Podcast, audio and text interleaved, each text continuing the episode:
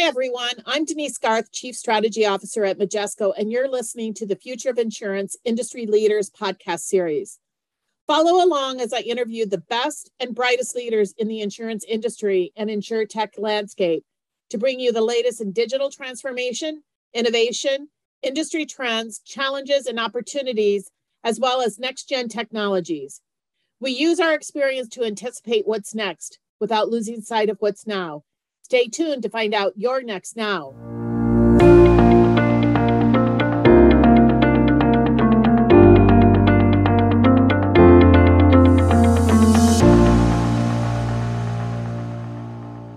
Welcome, everybody, to today's podcast series. This is part two with Adam Elster, our CEO at Majesco. I am just thrilled to have him back here for a part two. Welcome back, Adam. Thanks, Denise. Thanks for having me back. We had so much fun during the first one. Now, Denise get annoyed. I'm going to be like, I want to do this every month. Like, so, but well, really appreciate you having me. Yeah, we're glad to have you. In the first podcast series, we really kind of talked about you're jumping into this industry, Majesco, and the transformation we've been under, the way the industry's been under. And we've really kind of positioned ourselves and our customers and what we're doing at Majesco to really accelerate change in the industry. When I look at 2023 and beyond, what do you think it looks like for Majesco and for the industry, given everything that's mm-hmm. happened? I mean, we've gone through COVID. We are now in an economic downturn. We have a lot of new risks approaching. We've got a shift in customers moving to millennials and Gen Z as the primary buyers. My gosh, we've got new technology. You know, we've got cyber risk. There's a lot of stuff happening and it's exciting. The 23 is incredibly exciting. And look, really happy to be who we are in the market right now. Really incredibly happy to be partnered with a company, with a private equity company like Thoma Bravo, who is fully behind our strategy, our business, excited about what we're doing, really excited to be where we are today. And I think what's been great is the last couple of years, we've really put down some major financial building blocks for the Majesco business. I mean, and that's across P&C, LA&H, and our businesses with ClaimVantage and Utilant with loss control, and even what we're going to be doing with Global IQX. So I feel like we've really set ourselves up well with a very diverse portfolio that allows us to really flex with the market as the market's been moving. And we've seen it. The LA&H business is just definitely picking up steam yeah. was transforming. And the, the line I used to hear was there, you know, if P&C was 10 years behind financial services, L&A is another 10 years behind that. That's really picking up even more steam with us. So I'm excited about that. On the P&C side, what we're seeing in 23 is a lot more focus on both adoption and real legacy transformation. Look, a lot of big insurance company picked new core systems for their P&C businesses, but still have very little volume running on those platforms. And you don't have to ask me, you can look at all my competitors, they say the exact same thing.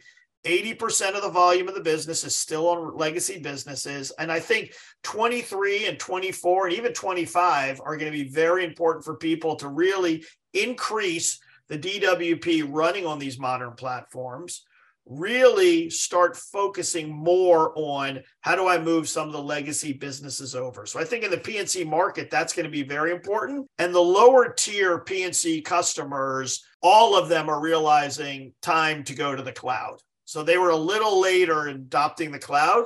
We're seeing a lot of that. So I think 23 is going to be great for us as a company, we understand all the concerns in the financial industry and the pressure, but we're lucky to be a rule of 40 plus where, you know, we are very profitable. So we continue to invest in our technology. We have a new spring release of our product development with all kinds of innovation. So we are not slowing down investment in the products. We're hiring. You know, we're running a very growing, profitable business that allows us to continue to invest. And I know it's not the same situation with some of our peers who have to take out massive amounts of debt and will probably have to make some financial investment decisions so they can service debt. But we're in a place where that's not an issue for us. And we've been running a very good business. So we'll continue to invest in that diverse set of portfolio, which is going to suit well to what we see is happening in the market in 23. One of the things that you and I talk a lot about, and we talk about as a leadership team when we get together for our strategy sessions, is really what's happening in the marketplace and some of these big trends, how that's reshaping insurance, how it's going to impact insurance, and how it's going to influence strategy and growth. But also,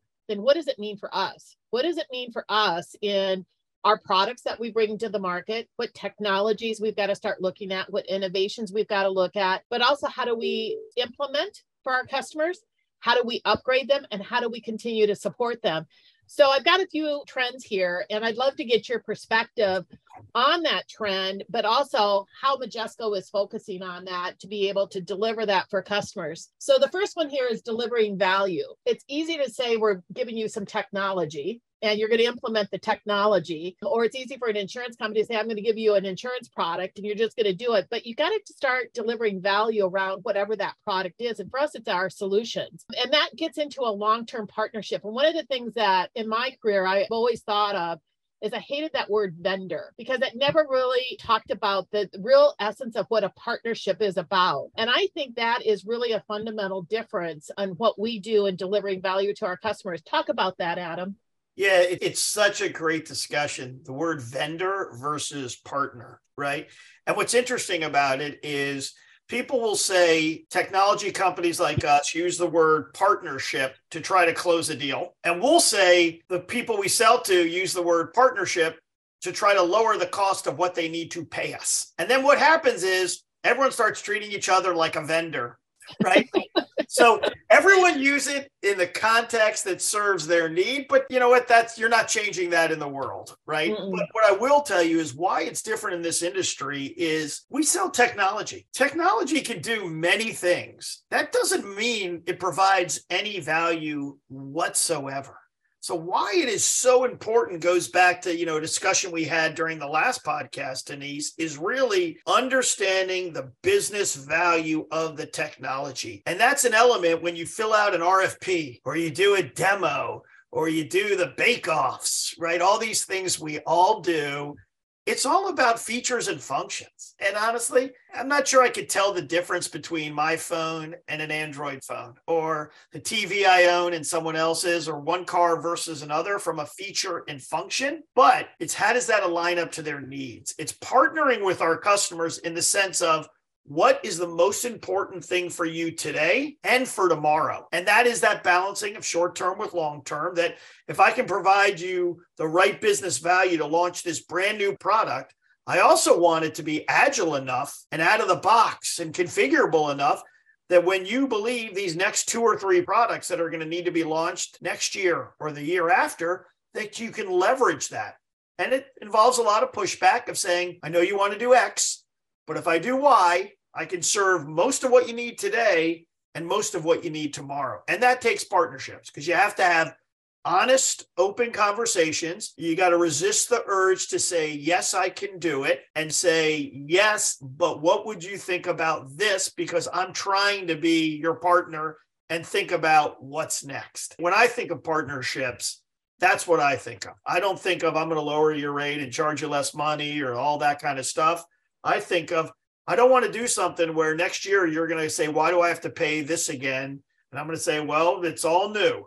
Or why is this upgrade so hard? Well, you asked to do all these things. We have to be a partner and help people understand that's not going to serve you long term. Let me give you some other ideas. And then it becomes a balancing act. I know you want everything and you want it tomorrow. And you'll say, if I can't do it, then my product isn't capable. That's not the right way to think about it. And we need to step back and be able to say, I'm trying to protect you longer term because I know your business is going to evolve. And the more we can think in terms of let's change some process. Can we make this a configuration and not a customization?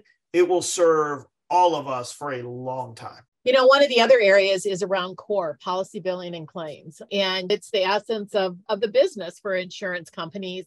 And it's a big part of our business. You know, a lot of people think about, oh my God, I've got to replace core. That's like rip and replace. And you're you're just going to do a heart transplant and a liver transplant and a lung transplant all at the same time. And that's pretty risky. We have companies who are doing that, installing the full suite, but they don't necessarily have lots of legacy. They might have an old legacy suite. They're going to replace it with this. In other cases, we've got companies with billing and they've got 20 billing systems and they're trying to consolidate it down to one. And in other cases, they want to go to market with a new product and they want to stand up policy and billing. I mean, the opportunities to kind of rethink how you deal with core is pretty broad. And it doesn't always have to be a rip and replace. There's so many different opportunities. Talk about how we're able to do that and what you have seen our customers take advantage of it, looking at all those different opportunities of replacing core. Yeah, it's interesting because Denise and I had a long running debate for my first six months where I adamantly wanted to kill the word core. I did. It, it, it, made my head hurt. I didn't understand it. Like, I'm like, you can't say core. And we debated that for, I, I think it was six months. I, I, I think so. I'm not still I'm still not totally comfortable with it, but I get it. But it is who the industry is, to Denise's point.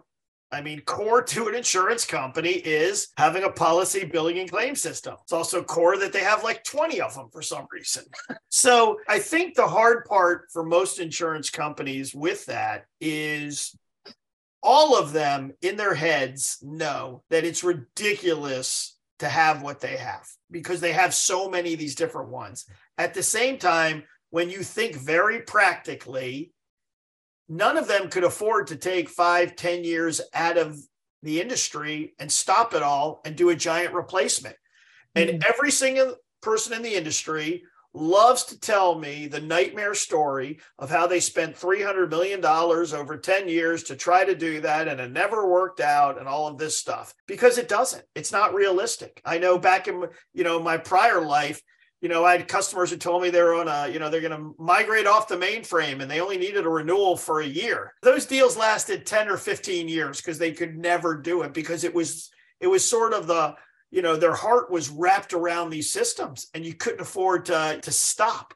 So i think that's what's really interesting is what's interesting now is i think people have lost the energy to do think that they are going to get to a magical world with one suite of one vendor who does policy billing and claims to replace every system they have every company they buy and every new product they launch. I think the world has come to the realization that as a fool's errand so I think that's a good thing. Now, that's not to say they need to figure it out, but I think one of the things we try to do when talking to customers is understand what's their realistic strategy. Do you plan to launch a new product to see if it's possible and then launch a series of new products on this platform? Or do you want to take one capability, maybe billing, and say, this is something we could do enterprise wide, but we're going to start here and then go here and come up with a very pragmatic approach. So what we're starting to see is, you know, it's definitely easier for customers to launch a new product with a new platform. I would say the other end of the spectrum, it's impossible to go to one system for your entire business. I don't care who you are. You're going to have some product that doesn't fit into that mold. So you're going to be hybrid. So I think it's companies embracing the idea that they're going to have hybrid core systems but understanding what's a realistic journey to get there. Big bang isn't going to work, and no one's going to spend half a billion again to get there. So that's not going to work. And we've been kind of taking it in that manner. Maybe it's an enterprise solution for billing that starts with one line of businesses and moves to others. And that's how we're seeing it. It's a little different with the lower tier organizations who might say, let me get rid of some closed books and not worry about those and focus on this. But I think it goes back to what you asked about partnerships. You really have to make sure the companies we work with have defined their three year, five year strategy for their business before the technology. I know you want a system, but that's not that important. It's more important understanding what your business focus is geography, new lines, old lines, expanding states, whatever those are. That's more important to the technology journey than just I want to replace and have one single system. That's a little sophomoric notion. And I think companies are realizing that as they come up with a more pragmatic approach. As more of the companies are dealing with their core and they've implemented some core, at least for some of their lines of business, one of the other areas that is becoming top of mind is distribution. We're seeing a consolidation of agents and brokers out in the marketplace. They're retiring. The agencies are consolidating we're seeing new channels emerging with marketplaces like a bold penguin. You've got embedded insurance that really is a digital kind of capability on top of it. And all of those require solutions to be able to manage agents and brokers because they're not going away. They're sticking around. They're never going away. But shelf space is going to get tougher for insurance companies. And so how they compensate them, how they onboard them, how they deal with performance management, all of those things in kind of a distribution management aspect is really, really important.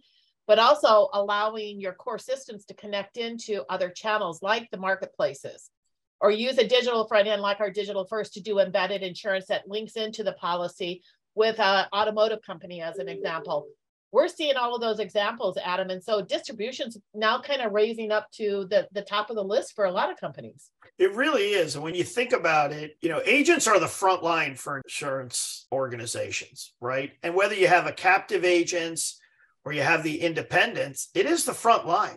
Your ability to provide those agents what they need when they want it in a flexible way and pay them, that's absolutely critical. The only thing worse than going to a meeting with an insurance company on their core system between the heads of IT and the business is if an agent calls them up complaining. Like that sets a fire at organizations quicker than anything. Because if you think a salesperson will find a path of least resistance at one of your competitors, that will make you very nervous. So agents very much want a whole new digital experience. And if we think about our daily lives and how much technology has changed our daily lives, Look, I interact with the iPhone app for my airline more than their back end booking system right? Because you guess what? I don't have anything to do with that. There's some person who's dealing with that.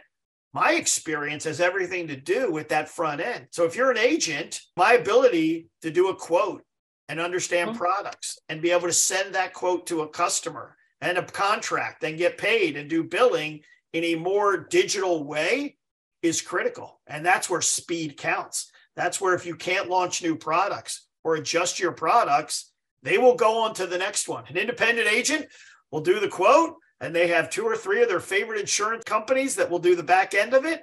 Whoever is quicker, easier, more dynamic, pays better, pays on time. So distribution is absolutely the tip of the sword. And this is where all the things we are doing with APIs and digital transformation and improving that interaction all of those should translate to the agents who are the front line to all of this. And you know, from a digital standpoint, when you start talking about that, it's also about the customer. It's about the claimant. It's about a lot of the people that own the insurance companies, whether it's a business owner or it's a consumer. And digital is becoming much more important. It's no longer just an easy portal on the front end. You really have to think about the experience and you have to think about the, the data and the information you have about that customer and the behavior to be able to make it really easy to issue and to quote, but also just to get the information they need. So we're we're focusing a lot about that, and that ties into I think this whole different Amazon experience that we often talk about. I agree. When I when you think of digital, or you think of data and analytics and all these partnerships we have, it's all wrapped up in that overall experience that you have because it is your ability to dynamically work with all of these companies is critical. It's what customers want now. By now, everyone assumes insurance companies have a website. Mm-hmm. By now, everyone has sent the email stop sending me the paper policy. I'll take it electronically, or guess what? Never send it to me. Just give me a log on so I look at it if, God forbid, I ever need it. Right. Yep. That sounds crazy. Those things have really only been put in place in the last five years, maybe. I mean, I remember going to the mailbox and being, oh my God, here's the policy, right? My doesn't fit in my shredder. I hope I don't jam my shredder trying to get rid of this thing, right? Yeah. So we've come a long way as far as removing some of those things around document inter- interactions. We really haven't gotten to the business value that you see in your personal life and you log into to Amazon It says, Hey, Denise, I know you were looking at this. By the way, do you still want it? Or have these three other options and you can have it tomorrow. And did you know these other competitors do it? That's value. So again, when you really think about the insurance industry, we're just getting to the point where we should be able to do that. You know, I should be able to log into my insurance company, look at my bill, and they should say, you know, if you change your deductible by X, your bill would go down by Y. Do you want to do it? Click here. Right. Those are the things that we're we're not there quite yet. Or I see that your car is five years old. Are you getting a new one? I can help you with that. These are the things that sound really simple to do because you see them in other aspects of your life.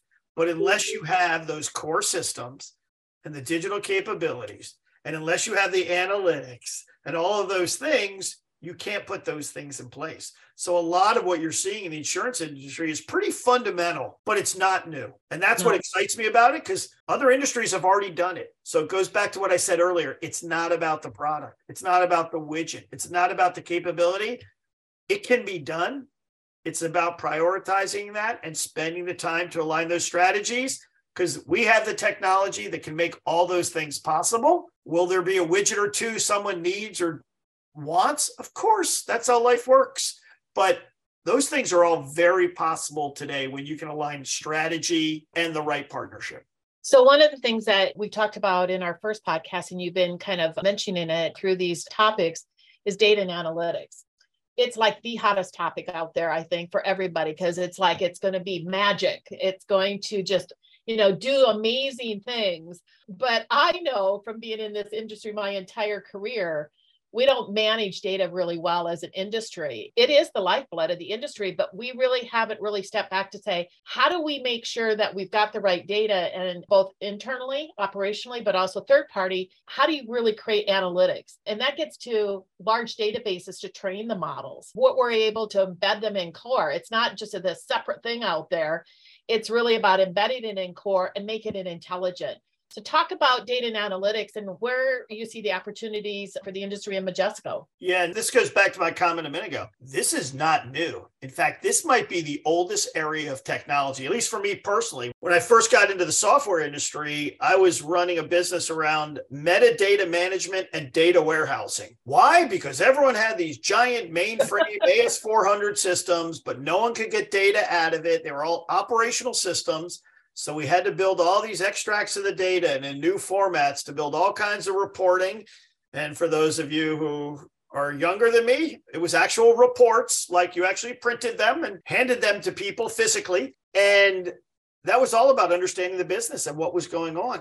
A lot of those concepts are the same things today. How do you take the mm-hmm. operational data and provide real business value? You can never stop the operations. So it's foolish to think you won't have these operational core systems, but the ability to leverage that data to actually make meaningful decisions, that's the value. The value isn't that you are able to get the data together and run a report. The value is does that data tell you something insightful about your business that has you thinking about another strategy or another business decision? And I think the insurance industry, like many before it, are still in the stage of let me get the data out so I can run the report. And the report ran, so I am happy. But that's not the business value. The real business value that we haven't really touched on in insurance is hey, you know what? Based on what I'm seeing, you should never insure customer A or customer B. You better make the deductible Y or you better reinsure this one because here's what we've seen.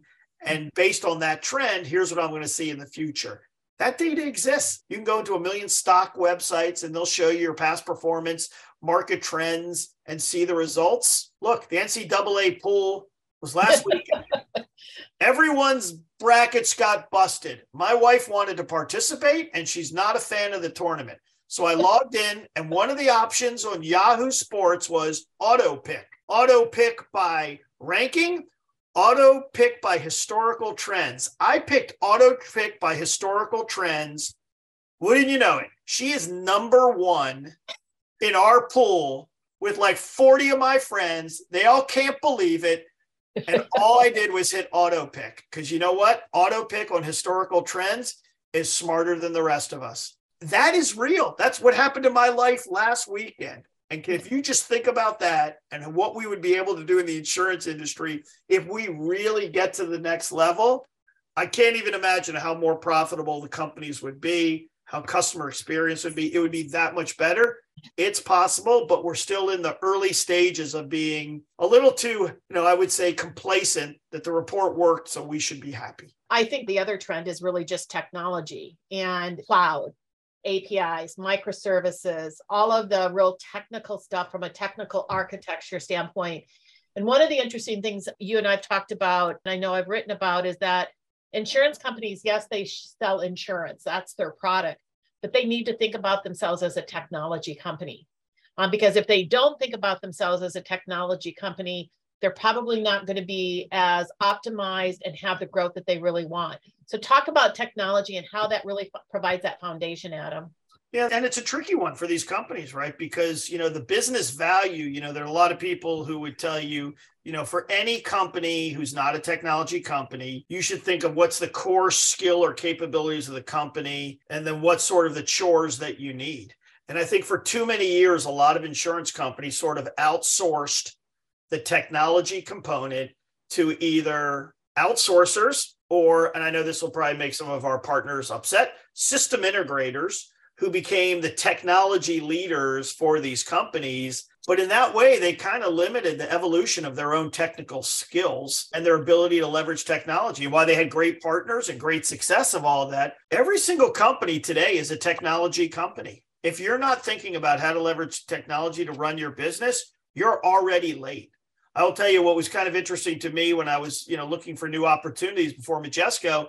I got calls from some companies in industries I knew nothing about. Yeah, one was in the auto industry. And I'm like, I don't know anything about the auto industry. Like it was a little bit like the insurance call. Like, I'm not sure. Like, and they were like, no, no, we want someone who knows nothing about the auto industry. We want someone who knows something about technology because we don't know anything about that. And they were one who had outsourced they had no one in technology. They had outsourced the whole thing. But that was more of the trend, right? Well, I'm not going to learn this. I'll just hire good partners, whether they're consultants or outsourcers to run my business. And now it's it's a huge disadvantage for those companies. So I think the insurance industry has some great talent.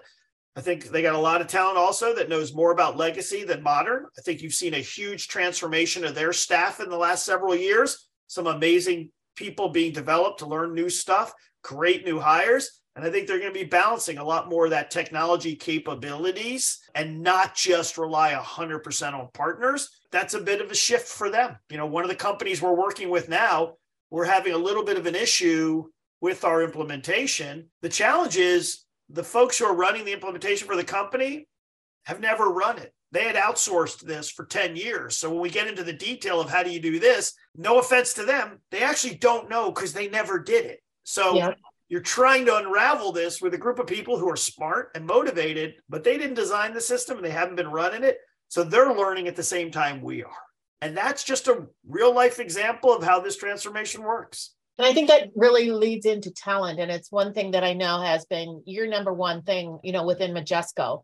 It's about the talent that really allows us to do the things that we're doing. And we have seen a big shift in talent due to COVID, the great resignation and the great moving between jobs. And we felt it ourselves.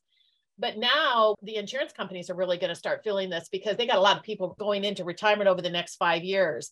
I see a lot of my friends starting to retire. and I'm just like, man, there are some companies that are going to uh, 40, 50, 60% of their staff retiring. And there's going to be a fight for talent even tighter in there. And that's going to be a real impact but it's also an opportunity because we've seen recently lots of layoffs at some of these big tech companies. So, talk about why insurance is a great place for people to come and work, to retain that talent, and to bring in new talent from an outside in thinking perspective, Adam. Look, the last 10, 15 years has been really hard competition for technical talent, right?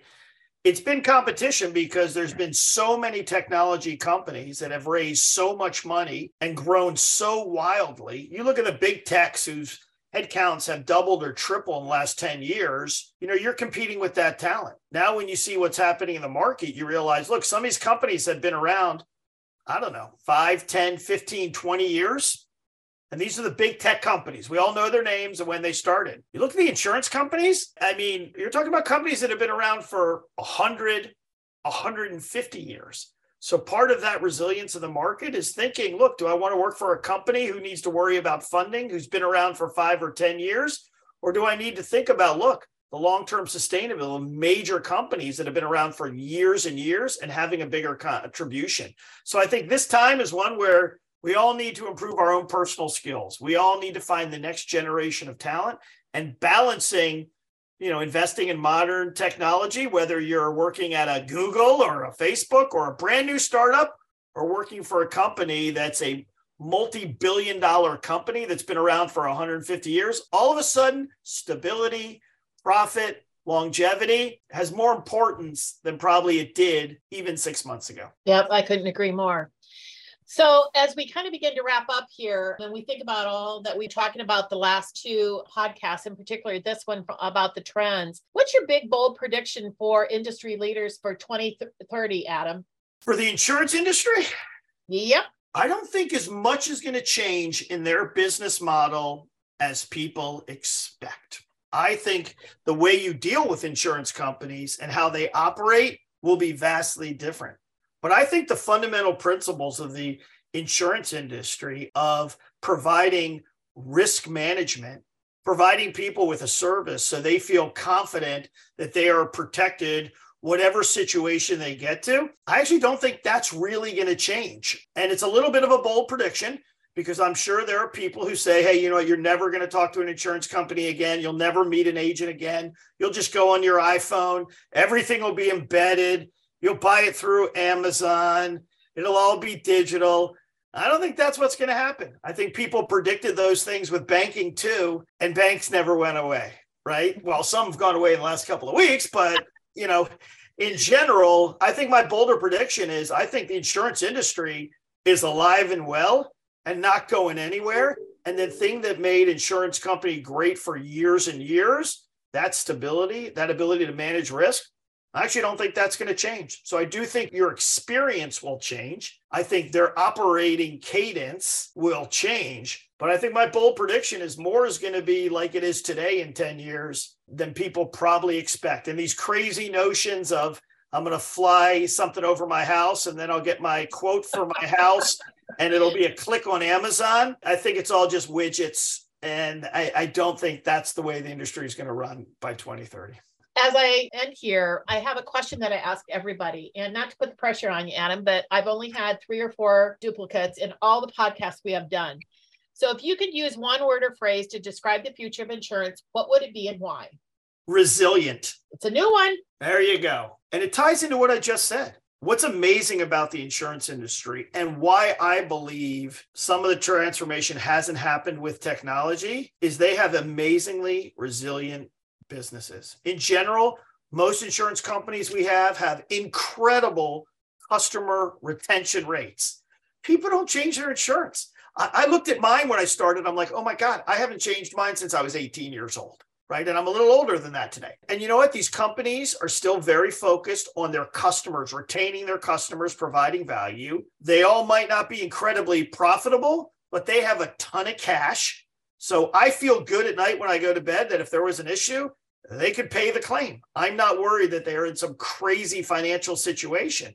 So whenever you look at a business or an industry who's resilient, look, customers stay with you, you have a lot of cash, that can get you through a long period of time. And I think that resilience is what's gotten the industry to be where they are today. And while there's tons of room to improve, like I said, the businesses are alive and well. No one's, you know, I was looking at a customer we were a little worried. Hey, maybe this customer will go out of business. Their stock price is X, the stock price is Y. Talking to the CEO, CEO, they're so not worried because their customers aren't leaving them. They have plenty of cash. They look at it like a bump in the road and they're thinking long term about the health of their business and when I align that with the fact that I haven't changed my insurance company since I was 18 years old, you know what? These businesses are going to be pretty resilient. And I think for me, that's the future of insurance. I think it's going to be resilient. I think it's not going to change as wildly as people think in any short period of time because they don't need to. And part of us don't want them to because it would create more risk. And fundamentally, they're all about risk management. But I do believe we are seeing an acceleration of people looking at us and the leading Majesco technology that we have across all these areas is how they can deliver more value, move quicker. And they might not be moving at the speed of other industries, but they don't need to move at that speed, but they need to be more dynamic, more agile. And all the technologies that we have and that we're working with them will enable them to meet those needs. But I think they're going to be around for a long time. And it's a business and an industry that has lots of room for improvement, but that's lots of opportunity for us, for them, and it makes me excited about it. Well, I love the word resilience, Adam, um, because it truly is. And uh, it's the resilience that allows us to really underpin economies, businesses, and for businesses just to operate, period. Look, it's, it's Majesco, right? What I always say, and you know, in all the company town halls or all the messaging, look, it's not about what we do just tomorrow. It's about all the things we did for the last 40 years that yep. made Majesco who they are. And, and it's about balance. How do I balance the things that made us great for years with the new trends in the market? I think that's the same with the insurance industry. You got to balance long term, short term, day to day with strategic and innovation. You do those things, you invest in your people, hire new people to evolve. It helps that business become resilient and deal with the waves, whether financial, industry, market, you build a resilient business, you'll be able to deal with any wave that hits you. Well, thanks, Adam, for all of your insights. It's been a fun ride for the last four years. I'm looking forward to the next to the next many years ahead and all that we're going to be doing with our customers, with our partners, and in the industry. There's a lot of opportunity there. It's a great time to be part of Majesco. Awesome, Denise. Really appreciate it. All right. Thanks, Adam. Have a great day. Thank you. That's it for this week's episode of Future of Insurance Industry Leaders podcast. Subscribe to our market leading podcast series available wherever you get your podcast from. Thank you for listening and be sure to tune in the next time.